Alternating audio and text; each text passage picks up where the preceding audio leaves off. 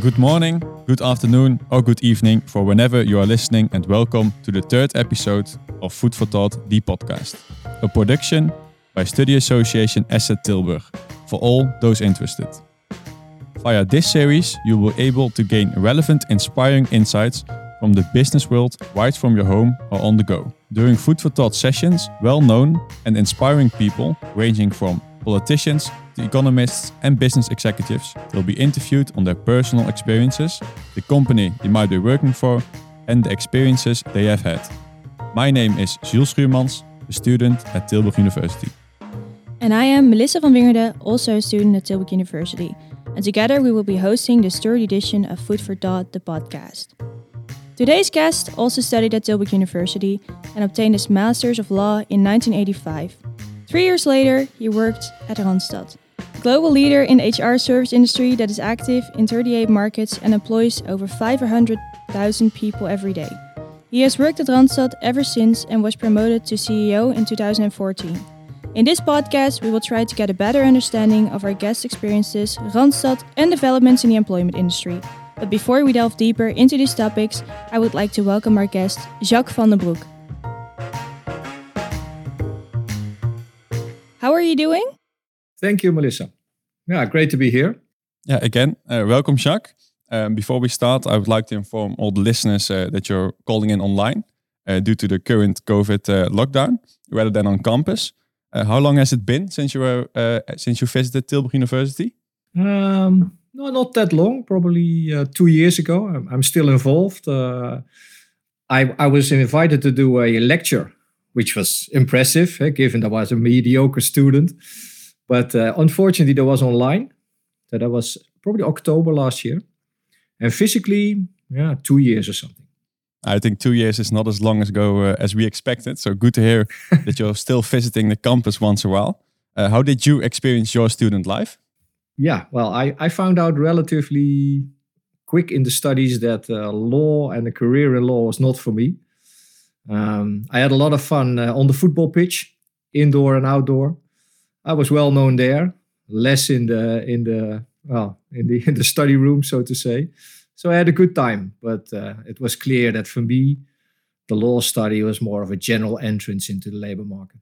Yeah, thank you. Um, so you were active at the football pitch. Did you do anything else besides your study? Yes, uh, I worked as a photographer. So I already uh, was living with my first girlfriend, who's now my wife for a long time, also studied at law, Mariette. And uh, we worked in a photographer's shop every weekend and then some four weeks in the summer. Good to hear. Also nice that you met your wife at Tilburg University. Uh, do you have any fond memories of Tilburg or uh, did you both decide you want to leave as soon as your studies ended? No, not really. Actually, I, I come from Breda, so that was around the corner. So yeah, I lived in Tilburg, spent a lot of time there.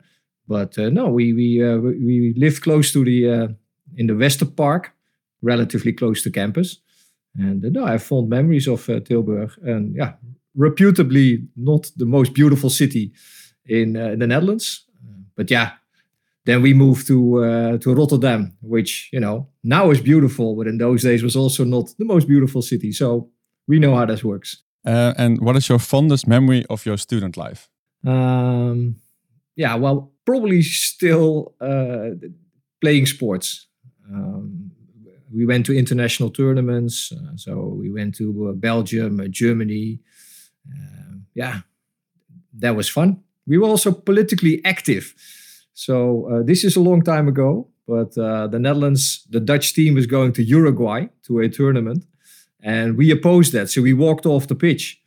But all the football was uh, because of bad weather was cancelled. We were the only team, so we were the front page of uh, the Telegraaf. You just mentioned that you played soccer internationally. Uh, were you a very good soccer player? I played at the highest level until I was 16, 17.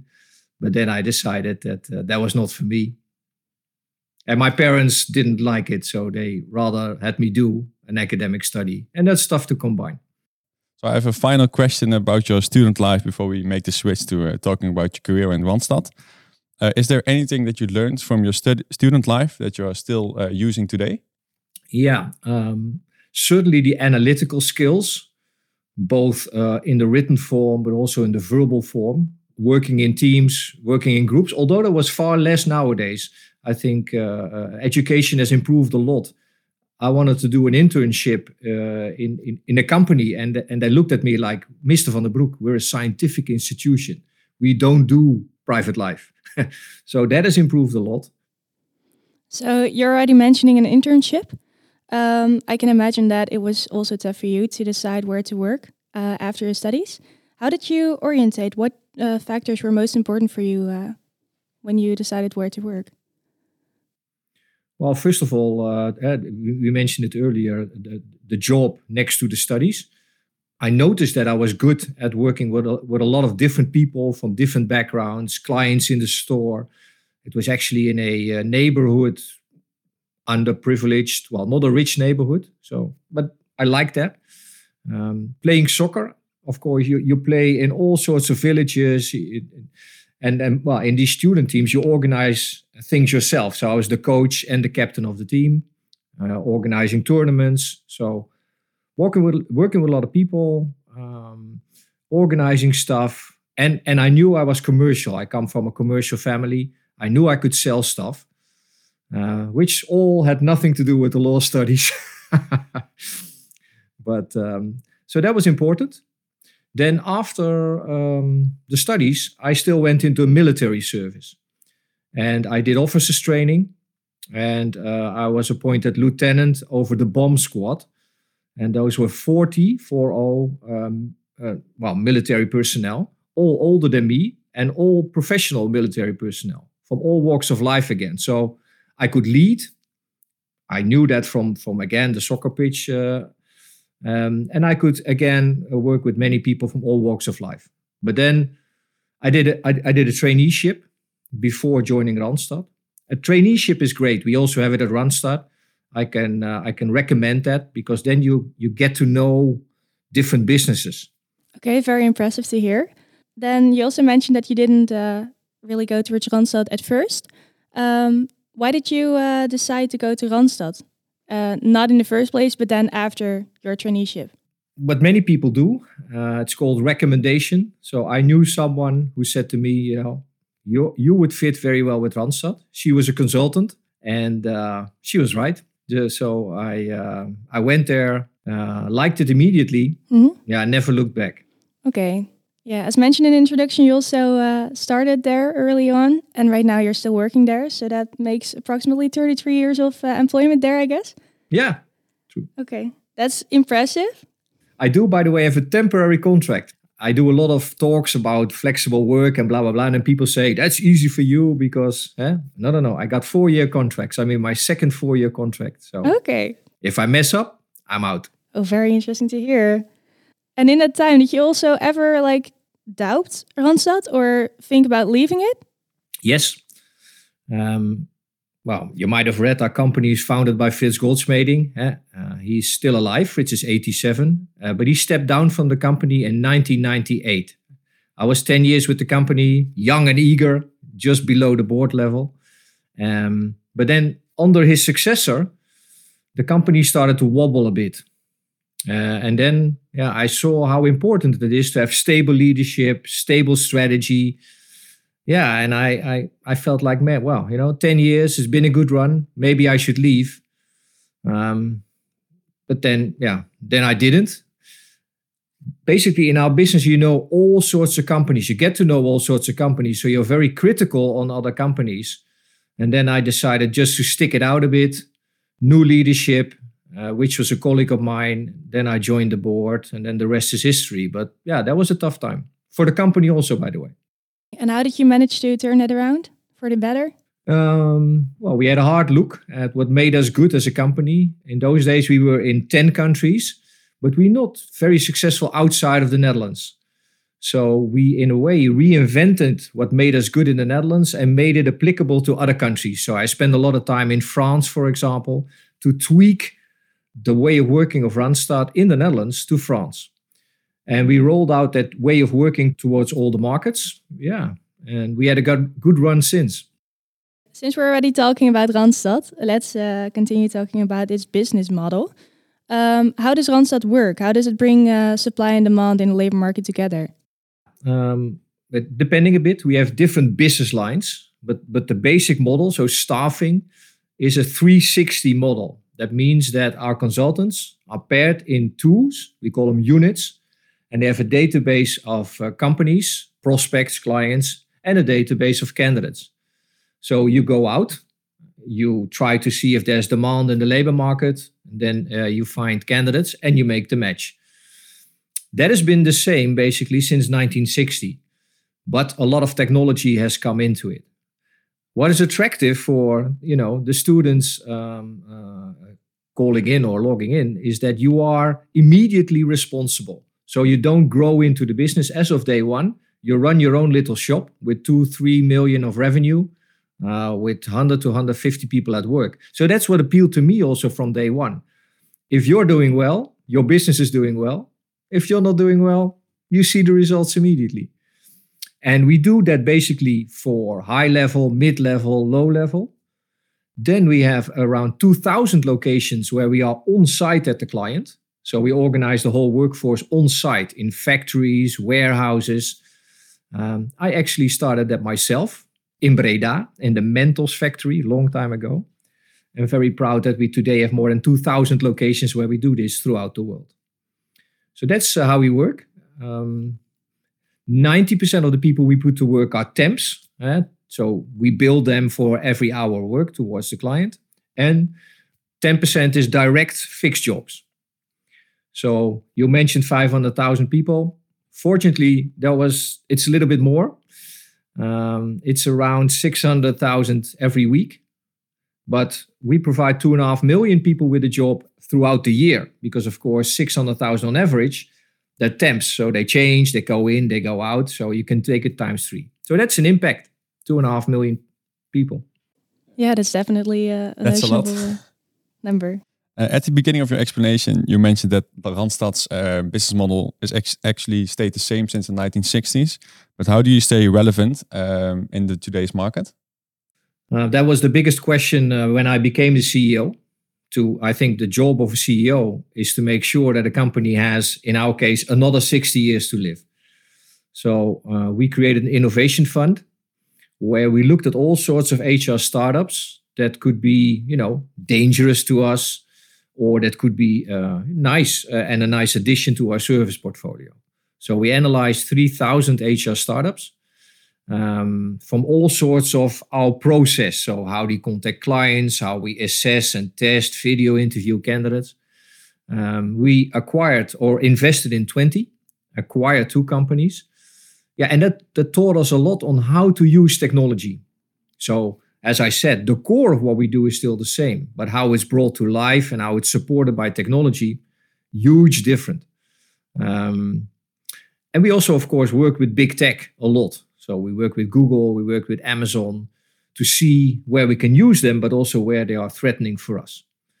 So what we now try to do, or what we're busy doing, is use technology in such a way that it supports the human moment. There's always a human moment for a candidate to say, okay, do I fit that job, that company?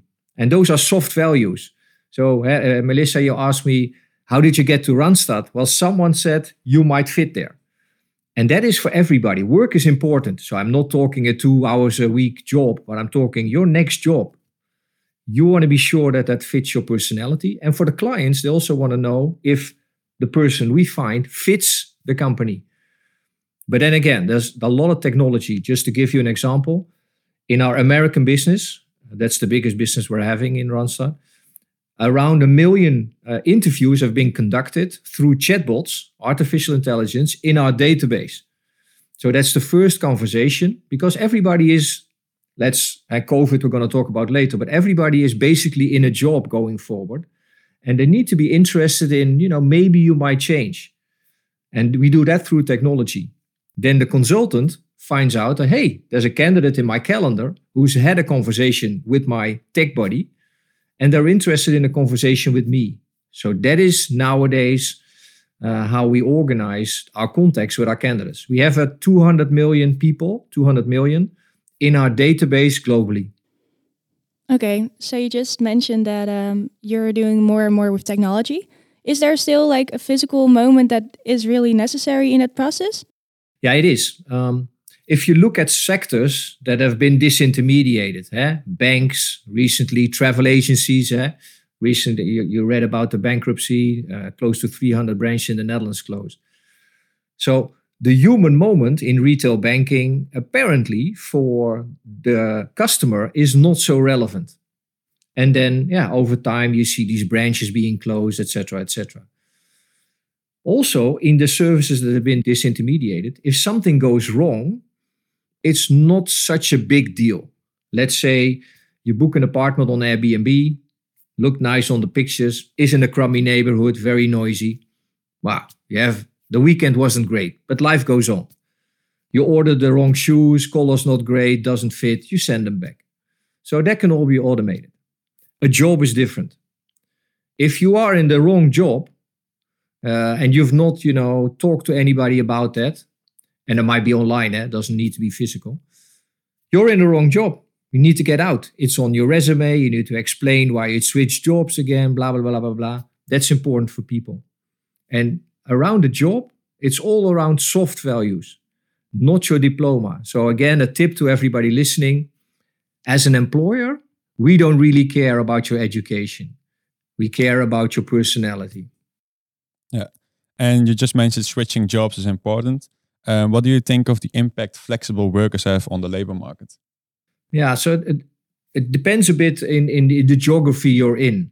But in most Western Europe, uh, there is a big divide. We think a too big divide between fixed work and flexible work.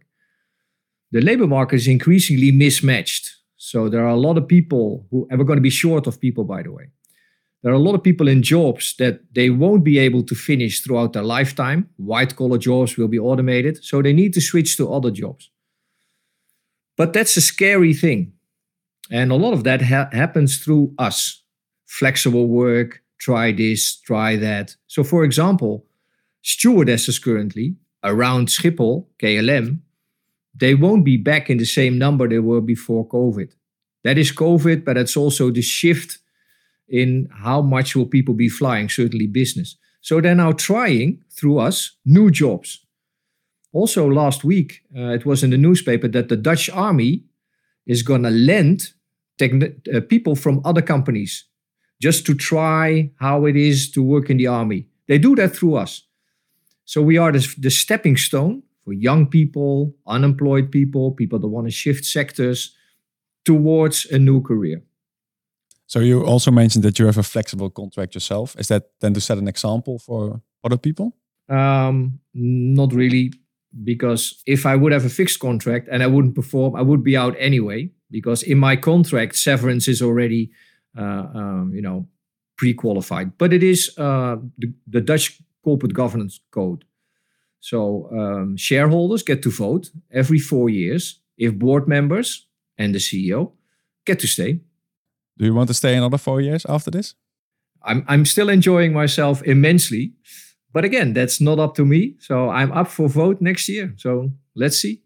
Uh, we talked about flexible workers, uh, the question before, and during the elections a while back, Hoekstra mentioned that his party supports bringing back the unemployment benefits to one year instead of two.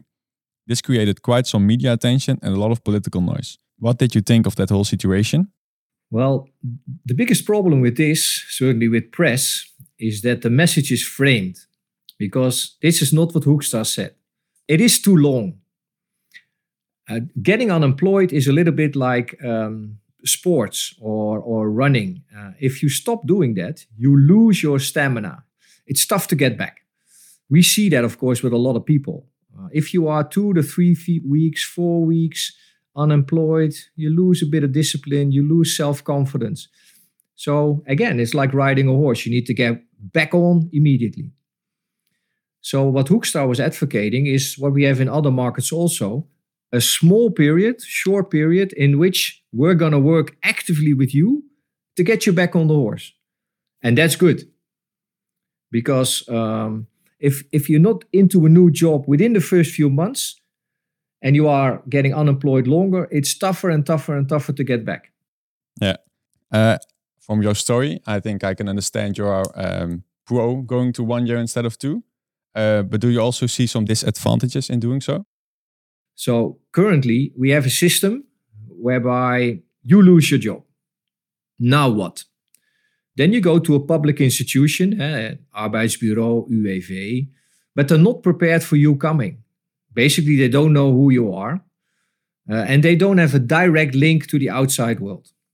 What we are advocating is that everybody's prepared. So what we are saying is make a call a data profile of every working person in the country. If you then, you know, you don't lose your job in that philosophy, by the way, because we're going to be short of people, so everybody can basically work. We know that that job is ending. So your data is then known not just by a public organization, but we're advocating having a public private partnership, sort of a very active temping agency. We know you're coming. So we say, Jules, You've been in this job. We saw that job was ending, right? We signaled this three months ago. We got your data profile here. We got two proposals for you. This needs to happen in six months. We'll give you a training. You'll keep your salary. You need to make a choice. You either go into healthcare, you go into education, you go into services. These are your choices. Think about it for a week. You can also try it eh? For, as I said, for temporary, it's a short period. But then you need to go. So we're advocating a total system change where we don't need long unemployment benefits anymore because everybody's going to be working or preparing for the next job. Do you think that everyone is willing to retrain in that sense? Because you're saying that there are a lot of jobs, but then people need to be able to take that step. Well, it starts with you are responsible for uh, being at work throughout your life, taking care of your family, of yourself. That is your responsibility. It's not the responsibility of your employer. It's not the responsibility of the government. So it starts with you. That's the first thing you need to be aware of. Um, people are not automatically willing to change to another sector. That is true. People ask themselves three questions. The first one is, why do I need to re- retrain? Well, we need to make it clear to you that this job is ending through automation, through whatever. The second one is okay, but where do I need to go? Based on your profile, we can then work with you. Where do you want to go? Third question is oh, okay, who's going to help me with that? And then you need a very one on one, labor intensive cooperation to get you into a new job. And yeah, we, we recently in the Netherlands uh, um, approached 14,000 people, which is temporary COVID support. And we said, you know, you work in the Schiphol area, that's not going to come back quickly. We got a lot of work in other sectors. And we offered these people free training to get into a different sector. Less than a thousand said, okay, that's a good idea. And the rest said, let's wait. That's not good. You shouldn't wait. Waiting is not good in preparing for your future, by the way, because nothing is going to come to you if you wait. Yeah, so people should uh, really become proactive in their career and their opportunities. Yeah, and we know it's painful. Eh? We we've done outplacement for 25 years, and that's traumatic. You lose your job. It's unexpected. You're not prepared.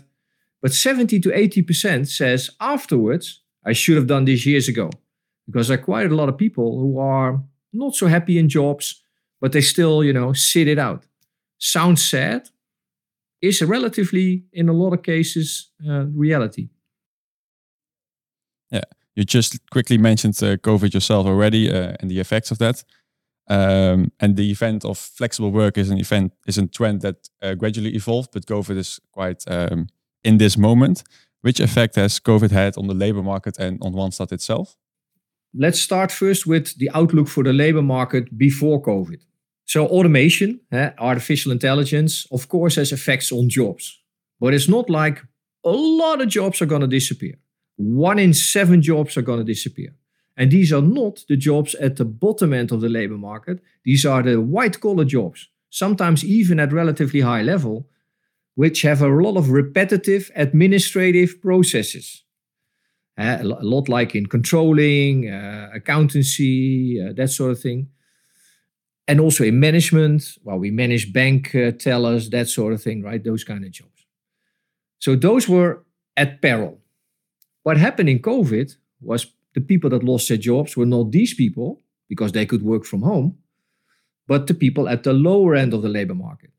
It doesn't show in Europe because of the government support, Well, we had 15 million, one five million unemployed within four weeks in the US, in restaurants, uh, in retail, small shops, that sort of thing. But the moment we are vaccinated, those jobs will be back. And then we're back to pre COVID. If you are now in a white collar job, you shouldn't wait. If you are early 40s, working in an, an insurance company, government, at a bank, you can't be too sure that you're going to do that for the rest of your uh, career. So, you know, get out there and, and, and create a future for yourself. Be prepared for something else. Which role do we play? Uh, we last year trained more than 300,000 people. Uh, in the Netherlands, 30,000. Uh, and we see more and more of that happening. So we are accommodating people to prepare themselves for a different future.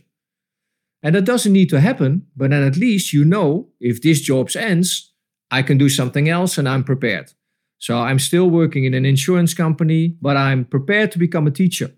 I'm prepared to work in healthcare. I'm working on a, techno- on a technology training to go to a technology company. I'm going to work in sales. And I'm prepared to do that. That's not the case currently. Yeah, interesting to hear. Uh, besides COVID, then we also have another uh, huge labor force uh, movement right now, or more kind of a debate itself diversity and inclusion. Um, you're saying in itself, everyone has the opportunity to have such jobs. Uh, but at the same time, people say that they are not really able to get certain jobs because they're a woman, because they're older, or because they have a certain cultural background. Could you tell us uh, what Randstad's policy is regarding, for example, diversity with respect to gender? Sure. Uh, we are the uh, only, and we're very proud of the fact that we are the only company worldwide in our sector that now for five years uh, has a place in the Dow Jones Sustainability Index. That means that all your policies uh, need to adhere to the standards of Dow Jones.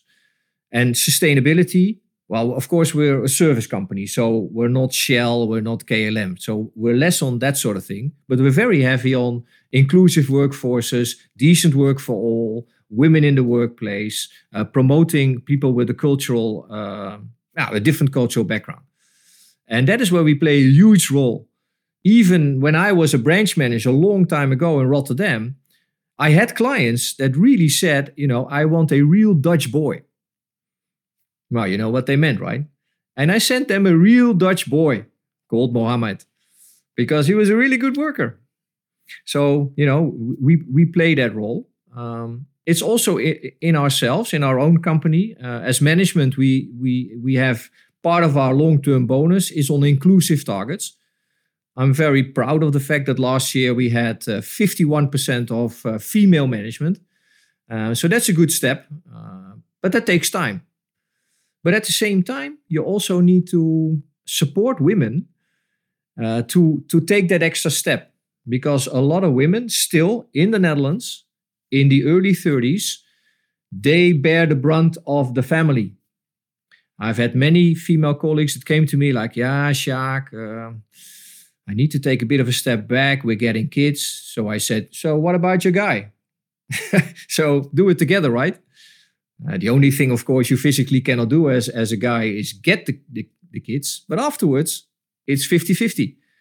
Um, that's still tough. So, culturally in the Netherlands, that's uh, not really, we're not there yet. Um, what I also hear a lot is that we do see uh, young female professionals, end of their 20s, that take a day for themselves in the week, which is not a Saturday and not a Sunday. Well, you shouldn't do that because if you want to make a career, if you want to stack up on that ladder, if you find it important, by the way, yeah, um, yeah, then again, it's like sports. You need to put in the same amount of training, but you need to expect from an employer that they facilitate you. So, for example, Lieke Schepers. Lieke is uh, managing Yacht, uh, the biggest professionals company in the Netherlands, uh, part of Randstad. Lieke has three kids. Uh, her husband is a specialist, a medical specialist. And we work with Lieke uh, throughout, uh, you know, combining a family and having a career which she wanted. So there's um, something in it for all of us to to to make this happen. Okay, so you're pretty much saying that uh, for a part it's on the women themselves because they choose to work less and to put in less effort. Uh, do you also recognize that there would be a problem, uh, for example, in meetings that men are more keen on, uh, for example, cutting off women because it's easier, or uh, in that sense, so that there's also sort of a bias in that sense towards women and selecting them? Um, yeah, but a lot of unconscious bias. If it was conscious bias, that's easier to treat. Uh, let me get my own uh, example. So, in the first seven, eight years in the board, we had a board of four people, all Dutch, uh, middle aged men. And we were living very close together. And in a way, it's easy to have such a team. You know, you're always of the same opinion and blah, blah, blah, blah, blah. But in a way, you're not set up to manage a company like ours, eh, given the nationalities, uh, the countries. Uh, the majority in our company is women, is female. Um, so now my team is uh, four nationalities, uh, uh, two women, four guys, so still one to go. um, and they live across the globe. For me as a leader, that's actually tougher to manage in a way, yeah, because there's more opinions, you need to organize it, there's time zones, blah, blah, blah. But we're way better suited to manage this company. Meaning, diverse teams, it's an effort. You need to really consciously manage that and create it. But it makes for a better company at the end of the day. Would you say that it's difficult to create this in a sense because you're like one of the only companies that um, has had this movement and 51% of female in the senior management? Well, it's it it it's part of managing a company, of creating a company. So that's always hard work. Um, my wife, uh, Mariette uh, Turkenburg, uh, she's now uh, the the chairperson of Talent naar de Top. And they help companies to create a pipeline because yeah, you cannot just go out and say, I want more women. That is a deliberate effort that takes, you know, uh, you need to have everybody ideally 50 50 from the start. Uh, and then you need to manage that. So, I get an example. Last year, I, I got a, a, a list of participants for a certain training. And I looked at that list and it was 60% men. So I sent the list back. And people said to me, yeah, but it's already been communicated to these people and blah, blah, blah. I said, I don't care. I want a list which is at least 50 50 female. Also, when I was recruiting for a new board member uh, two years ago, I said to the headhunter, I want women. Yeah, but we got some very good men. I said, well, come again. I want women. How difficult the question is that? Oh, but that's tough to find. Hey, that's why we pay you the big bucks, right? So you need to push back. You constantly need to push back, but you also need to, as I said earlier, as management, actively adopt talented women. Because for women to make careers, you need to change the men, not the women. Also, but if they're ambitious, you need to change the men. Because when a woman in the Netherlands wants to make a career, she needs to explain it to her husband, sometimes to her own mother, and also to all the girlfriends because all the girlfriends were then, oh my God, you're at work again, you're no fun. There's a lot of this subtle poli- social pressure. And that doesn't help. In that sense, do you also have tips for women to get there, to get out there, and how to be themselves and be better in that sense? Tips, yeah, definitely. Let me let me give a very controversial one. If you are in a relationship and the relationship feels good, then uh, you should discuss what you think your future will look like. And if the man is then not very sure on what you want to do, then hmm, you might want to look elsewhere. So, as I said, Mariette and I have always shared career wishes 50 50. Uh, Mariette even lived in New York for two years, couldn't join her. So, we lived apart for two years. Everybody says, oh, the relationship is not going to survive. Whatever, right? Let alone because 90% of the time, the guy makes the career and the woman joins. That's the other way around. I also have tips for career, uh, tips for men, sorry. It's very liberating if your wife is more intelligent than you are and more successful in a career. That was the case with my wife for a long time. I, am a, I'm a slow starter, so now I'm doing okay. But uh, my wife has been the breadwinner for a long time. Very liberating. And on a serious note, by the way, making a career, again, if you want it, at Stop Sport, uh, you need to put in the hours. And then men always say, well, that's a great job. I've never done it, but I'm sure I can do it. Women, this is a bit generic, but I see it a lot. Uh, and it's scientifically also researched. Uh, women always say, That's a great job. I'm not sure I can do it. Let's think about it. That's not the approach. In that sense, you need to be a bit more male. And me- men should be more female, by the way, because many men find out actually they can't do it.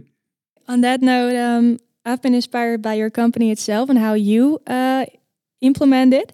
But how do you take this into account when matching a person to a new employer? Do they also say, uh, find me a good woman? Or are there other criteria? Yeah, what I, I always say every client wants a mid 30s, very successful person that really fits who they are, very successful at their best competitor.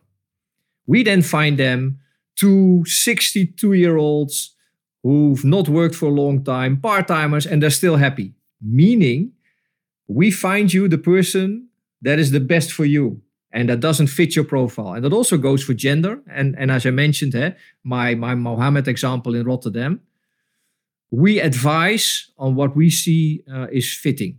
Data can play a huge role because data nowadays, still algorithms, they don't play a good role in, in uh, overriding biases. So, for example, if you would type in CEO, nine times out of 10, you would find a bold 50 uh, something Dutch guy. But you want a early 40s female. So an algorithm doesn't give you that. So you need to reprogram algorithms in that sense, and we're not there yet. So that that data helps you to find different people. So we have a lot of clients where we proactively create a more diverse workforce. But that is again still touch. We call that touch. You need to do that by hand and convince the client.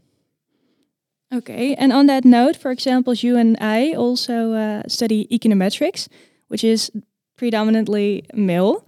Um, how would you create a fair selection procedure uh, when you, for example, want 50 50 male female? How would you still have a, a fair selection procedure while aiming at a quota in that case? Yeah, that's tough. Um, again, uh, back to this Talent naar de Top. They work with uh, drilling companies and technical companies, and they start with a 2080 pipeline. Eh? You, you see it in school already, as you mentioned in econo- econometrics, for example. Um, so, so then, yeah, then to get to 50 50 stuff, eh? because you need to have the material to work with. So then we need to go back to something else, and that is um, examples. So for many jobs, even in in in preschool, uh, a fireman is always a fireman. A pilot is always a man. Uh, so, we have all these wrong examples. So we need to change the imagery also uh, for for women to choose differently.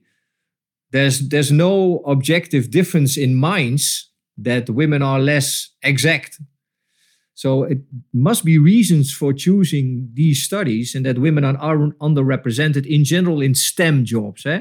science, technology, engineering, and mathematics, which we also need to work at. But but that starts really early, Melissa, like four or five years old already.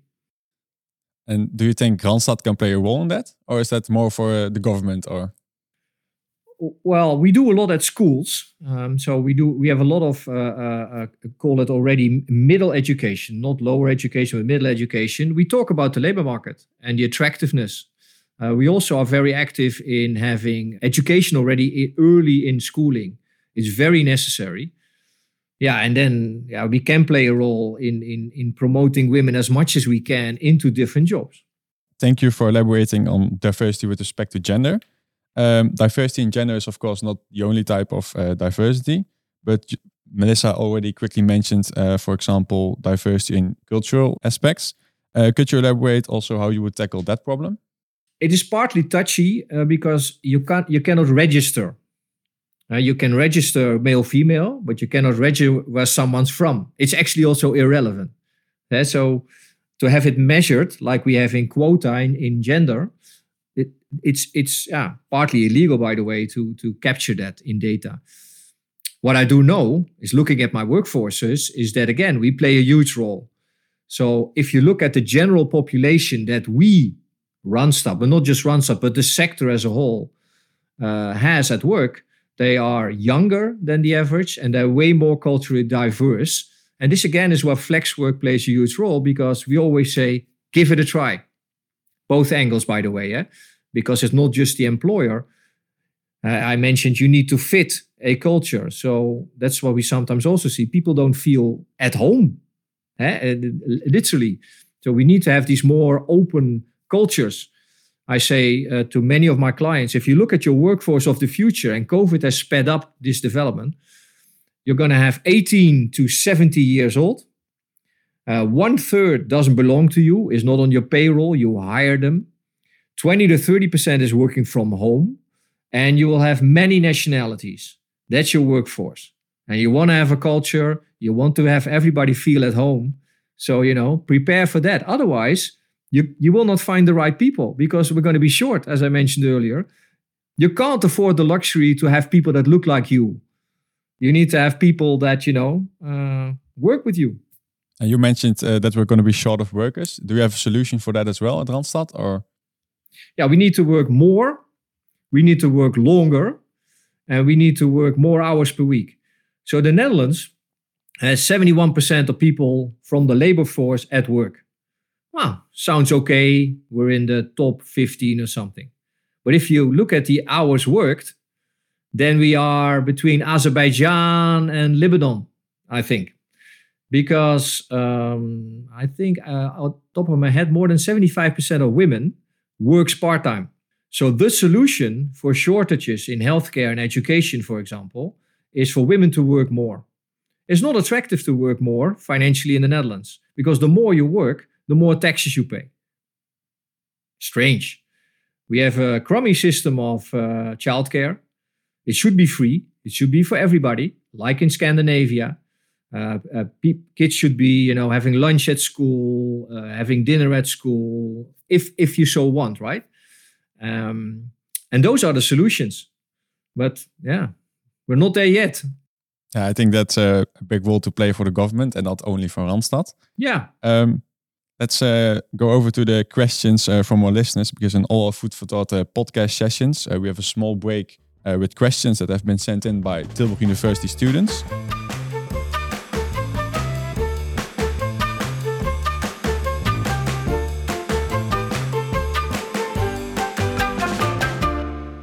Uh, and the first question is uh, What would you consider as the turning point in your career? Ha! Looking at the leadership changes in, in, the, in the company, and then, um, yeah, not having the trust that the company was going uh, in the right direction, that, that, that the success we had would continue into the future. Today, the company is worth around 10 billion. At that turning point, at the lowest point, we were worth 700 million. So we were really up for grabs as a company. So for me, the turning point was that, and certainly when I moved up again, is that as leadership, you need to, you know, paint a stable picture, give people confidence, create a winning company. Otherwise, yeah, people will leave you. And, and so, so that has been a turning point. First of all, that I stayed. That's that's always tough. Um, what what you what we do see again, a tip for students younger people, this sounds like daddy, eh? sorry. But you need to learn and you need to learn from your mistakes and your setbacks. The, the difficulty with, with a labor market where everybody can find a job is that in your second year with us or with any other employer, you, you, you bump against the stuff that you're not so good at. But then you should stay because then you learn. If you then go, you, you will bump into the same stuff again two years later at a different employer and you're still at the same level. So you know for me i have i've had those learning points of course. Um, when the first consultant left me i was running a branch 16 consultants doing very well.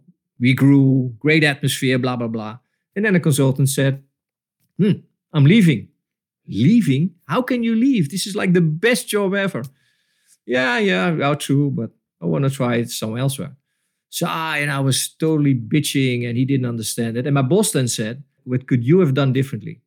Since then, every time I'm faced with a business challenge or a personal challenge, always go back to myself like, okay, what can I change? Do I need to change? Do I, did I approach it wrong? That has been a great learning for me. So stay with it, make mistakes, uh, be open about it. Uh, then you grow. Doesn't mean that you need to be 33 years with the same company, of course. Yeah, so another person sent in the question what is it like cooperate with different cultures within a business that is focused on HR? Um, different HR uh, institutions in different countries probably have different visions. So, uh, how do you work with that?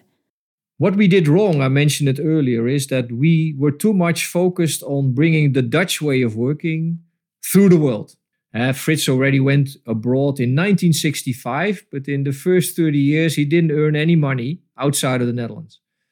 I think what we've done well at Randstad is still have the way of working of Randstad, the culture, but we've made it fit to in other countries. As an example, we're not a very hierarchical company, which you might say is a bit Dutch. In Belgium, it's already way more hierarchical. The Randstad company is less hierarchical than a typical Belgian company. So we try to create this inclusiveness. We try to be open to everybody, uh, but still international. So it's slightly different everywhere. So, for example, if I go to Japan, nobody speaks English. These people are doing a great job, very successful in Japan, but they're not automatically talking to the CEO. They do speak English, by the way, but they're perfectionists, so they don't want to show. So it's always through an interpreter. I then take a plane one and a half hours to Shanghai. My Chinese colleagues come up to me, say, Hi, I'm Steve. Yeah, they got a Chinese and a Western name. I joined Randstad two months ago, really like it here, and I'm going to have your job. So, you know, and that's fascinating. So, it's a different way of working in Japan than it is in China, than it is in uh, New Zealand, etc., etc. But it's still Randstad. I think the the third question is um, quite on the same topic. The question is, how do you ensure that you have the same vision in the different countries you operate in? That's a great question. It always starts with a, with, a, with so I, I get the question like, how many branches do you have? Well, we have roughly 4,800 branches. Are you actually sure that the branches open in the morning? Uh, no. Do you have any like thing in place that you control that? No.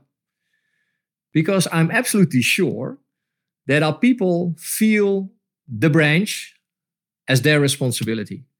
So not only is the branch open, the branch is open 60 hours a week if it's necessary for the clients. So this is called purpose. So and we spend a lot of time in that talking about it, leading by example. We improve the world. We give people jobs, we give them different jobs, we bring them from unemployment to jobs, we help companies. And that keeps everybody awake at night. And therefore, yeah, it's fascinating. But if I'm in Argentina in a branch or if I'm in Tokyo in a branch, it's all Randstad. We have the same discussions. We're all focused. We like the job. We make the choices every day. I cannot make the choices people need to make in all the branches, but I give them purpose. I give them support, technology support, of course. But then, yeah, it's fascinating. It also surprised myself, by the way, to be honest. But don't share this outside of this podcast.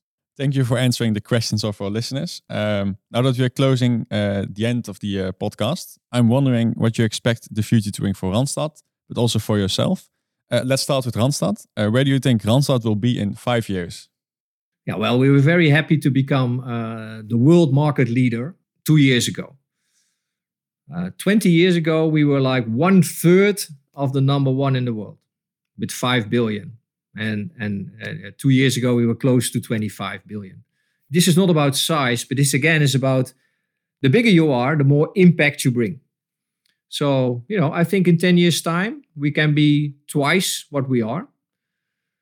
But more importantly by 2030 we want to touch 500 million people in their working life so Randstad will then be relevant in some shape or form, not just a job, but also in education, information on the labor market, a training, whatever, for 500 million people.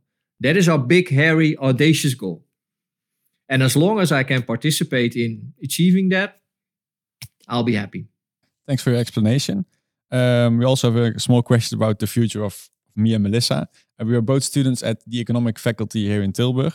Uh, what do you think the prospects are for students like us? Well, of course, as uh, as you might have uh, heard throughout the podcast, I was a very mediocre, unmotivated uh, student. I found my way. That is, you need to find your way. So you need to find, uh, try different jobs.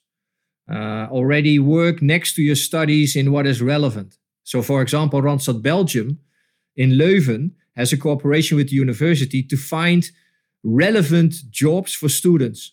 So, are you happy in a startup? Are you happy at the government? Are you happy at a large corporate? You need to find that out. So, by all means, at Yacht in the Netherlands, we have a traineeship where in four years you can do three jobs with a lot of training and personality building on the side. And we manage the choices. So you should offer that to yourself. I started as a trainee also. So that's, important. that's important. Do a lot of stuff on the side. Eh? Uh, so Jules, you now have a, an extra year eh, in organizing this sort of stuff. Very important. As an employer, I'm not interested in someone who lived at home with his parents and finished the studies in three and a half years because they have not developed as a person. You might have your diploma, but I don't really give a damn because you, you you've not worked with people. But but go into society, do jobs where you meet different people. Uh, the the segregation between certain groups, higher educated, lower education, is increasing in Western society, and that's not good. Eh? My son, my oldest son in Rotterdam, is now a consultant for small and medium sized enterprises at no cost. You know, helping companies get out there, develop yourself. Take as much time as you can to do your studies. I did every uh, uh, three times. That's a wrong way, but you know, do that and don't worry about the student debt. It's an investment in yourself. And education in the is basically free. So enjoy the free education enjoy yourself. And we're going to be shorter people, right? Shorter people. Okay, on that note, um, are you thinking about uh, leaving Randstad before your retirement or uh, do you want to keep, continue your career there? I don't know. I always say I might have, might be carried out horizontally. but uh, yeah, I don't know. I still enjoy it. And, and, and and very basic stuff. Eh? So what I really, really still enjoy is an old-fashioned sales pitch. So I do a lot of sales myself still. I give sales training. So that I, I still really like that. Um, I used to like going out and travel. I meet colleagues and clients all over the world. Well, I still have a long bucket list on stuff I'm gonna do once I'm I'm gonna be vaccinated, by the way, Saturday morning. So hopefully uh, I can get back soon. And as long as they like me and as long as we're successful, why not? Could you share your number one bucket list item uh, that you want to do sure. during your career? The first one is uh, going uh, with my oldest son to Feyenoord. Uh, we have uh, an, a season ticket for a long time. So not been in the stadium for a long time. Um, want to go to Formula One. Uh, we provide engineers and technicians to uh, AlphaTauri in Italy. So hopefully go there in September. Uh, and then again, you know, um, meeting my colleagues. I've got two new colleagues in the board, which I've not seen in the last one and a half years. And they're both in the US. So the US is first. Then go to Singapore to meet my Asian colleagues. Very successful in Argentina and Brazil the last two years. Even throughout COVID, we grew. So going there again, it's a long list, uh, Melissa. Yeah, good to hear that you set so many goals for yourself, personally as well as professionally. Then, as we're nearing the end of the interview, I want to thank you, Jacques, for taking the time uh, to share your experiences with us today. I found it very interesting to learn more about your personal experiences and insights into the labor market, and I hope that the listeners enjoyed it as much as I did. Uh, but before we finish this interview, there's one question left that we always ask our guests at the end of the interview. And uh, as our podcast series is called Food for Thought, you might have already guessed it. So, do you have some final food for thought you want to share with our listeners? Yeah. Um, maybe you should not plan anything. Uh, I never planned anything. I always made sure that I enjoyed what I did every day. Uh, and then when you enjoy something, most of the time you're pretty good at it. That gets noticed. And then, if you so will, make a career. Surround yourself with people that know you well, uh, professionally or private, that can help uh, uh, and support you and be honest and open to you so that you know it's tough in the first few years. Eh? I was in studies, I, I didn't like my studies that much. I was really looking for what's next here. So I asked a lot of people where they thought I would fit. Uh, and again, it's not because of your studies, it's about you, for you to find a place where you fit. Might be your own company, right? You never know. So take your time. Never mind the student debt. And after all, don't plan everything ahead. Thank you for sharing this food for thought with us today.